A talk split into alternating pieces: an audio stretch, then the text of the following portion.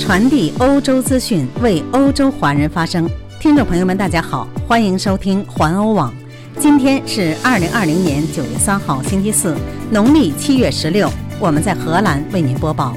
下面请收听环欧每日播报。首先来关注一下国际消息：俄罗斯反对派人士经证实被投毒。俄罗斯政府批评人士纳瓦尔尼的血液中被发现了诺维乔克神经毒素后，德国总理默克尔、欧盟和北约都发出了严厉的谴责声。默克尔称之为对俄罗斯反对派领袖人物的未遂毒杀。八月二十号，纳瓦尔尼在其家乡的一次航班上突然昏迷，他先是在鄂木斯克接受了检查，随后在家人的敦促下被送入柏林大学夏利特附属医院。根据德国军方一个特别实验室检测结果，纳瓦尔尼受到了诺维乔克化学毒剂的毒害。德国政府认为检测结果确凿无疑，并敦促俄罗斯政府澄清事件真相。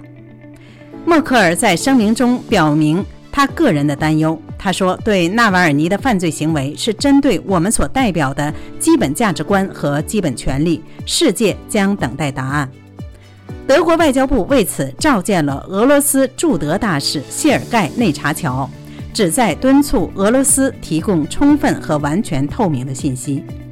联邦外长马斯说：“俄罗斯必须调查责任者，并将其绳之以法。”欧盟委员会主席冯德莱恩称：“毒害俄罗斯反对派政治家是可比懦弱的行为。”他在推特上说：“必须对肇事者追究责任。”欧盟外交事务代表约瑟夫·波雷尔也发表了类似的声明。欧元区的经济复苏回落。上个月，欧元区的经济复苏没有继续。据英国市场研究机构 Market 最新数据，这是因为服务业的进展不佳。该机构使用的指数被视为经济发展的良好指标。市场研究人员评估了欧元区工业和服务业的活动。八月份的指数为五十一点九。高于五十的位置表示增长，低于五十则表示收缩。而七月份的指标是五十四点九，因此虽然八月份仍处于增长，但是已经较七月份有所下跌。数据表明，欧元区距离疫情危机之前的水平还很远。接下来，我们来聚焦法国。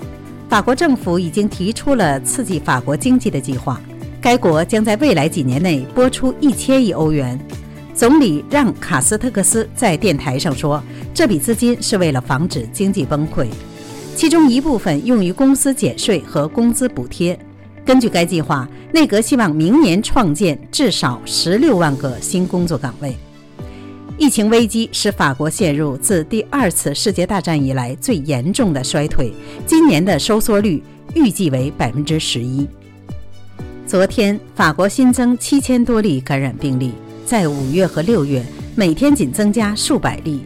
从那时起，就进行了更多的病例检查。下面是一组来自联合国的消息。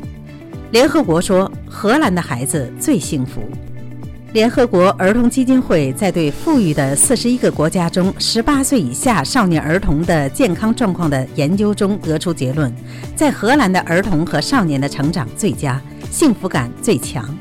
这个联合国儿童权益组织调查了儿童的心理和身体健康，还调查了他们的社交技巧，例如建立友谊和获得良好教育的机会。荷兰的总分最高，其次是丹麦和挪威。在四十一个国家中，美国、保加利亚和智利的得分最低。荷兰在对生活的满意度方面也得分最高，在大多数国家和地区，不到百分之八十的儿童对生活感到满意。而在荷兰，这一比例为百分之九十，墨西哥为百分之八十六，罗马尼亚为百分之八十五，排名第二和第三位。在土耳其，只有百分之五十三的儿童对生活满意，满意度最低。不过，联合国儿童基金会警告说，超重和肥胖是荷兰少年儿童的主要问题，四分之一的荷兰儿童有超重的情况。在全球范围内，五岁到十九岁的少年儿童中有三分之一超重或肥胖。该儿童权益组织称，在荷兰的学校里也有压力。我们从最近的研究中得知，荷兰年轻人由于学校压力而承受的压力最大。联合国儿童基金会荷兰分部的负责人苏珊娜·拉斯说：“随着压力的增加，年轻人会遇到更多的情绪问题，而生活满意度也会降低。最重要的是疫情危机。”他说：“儿童和少年在精神上会受到疫情大流行的影响，因此，联合国儿童基金会呼吁世界各国政府在就疫情措施做出决定时，不要忽视儿童。”接下来，我们来聚焦一下比利时。有四名比利时疫情专家受威胁。比利时四名疫情专家在受到威胁后已经得到了保护。比利时著名的病理学家马克·范兰斯特受到了警方保护已经有一段时间了，但已拓展到了他的三个同事。范兰斯特昨晚在推文中说，目前有四名疫情专家正在接受警方的保护，除了他本人以外，还有比利时政府重要疫情咨询小组。主席弗利赫和另外两名科学家，自六月底以来，他们受到了来自极端右翼阵营的威胁。范兰斯特受到广泛关注，并得到了保护。梵高画作仅拍出了五十五万欧元，在一次在线拍卖中，油画《维克磨坊》以五十五万欧元的价格落锤。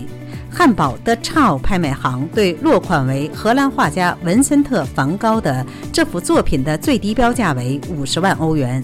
一位不知名的竞标者拍下了这幅作品，显然他也是唯一的竞标者。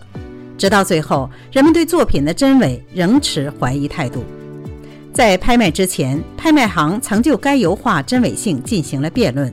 通常以拍卖车辆和农业机械为主的该拍卖行，总共出示了五份鉴定报告，其中包括一份使用人工智能技术进行的鉴定，但是也未能找到作品真伪的答案。梵高的真迹最近在拍卖市场上的价格已超过了八千万欧元。以上就是今天的环欧每日播报，我是千惠，感谢您每天关注环欧网为您带来的最新资讯，明天见。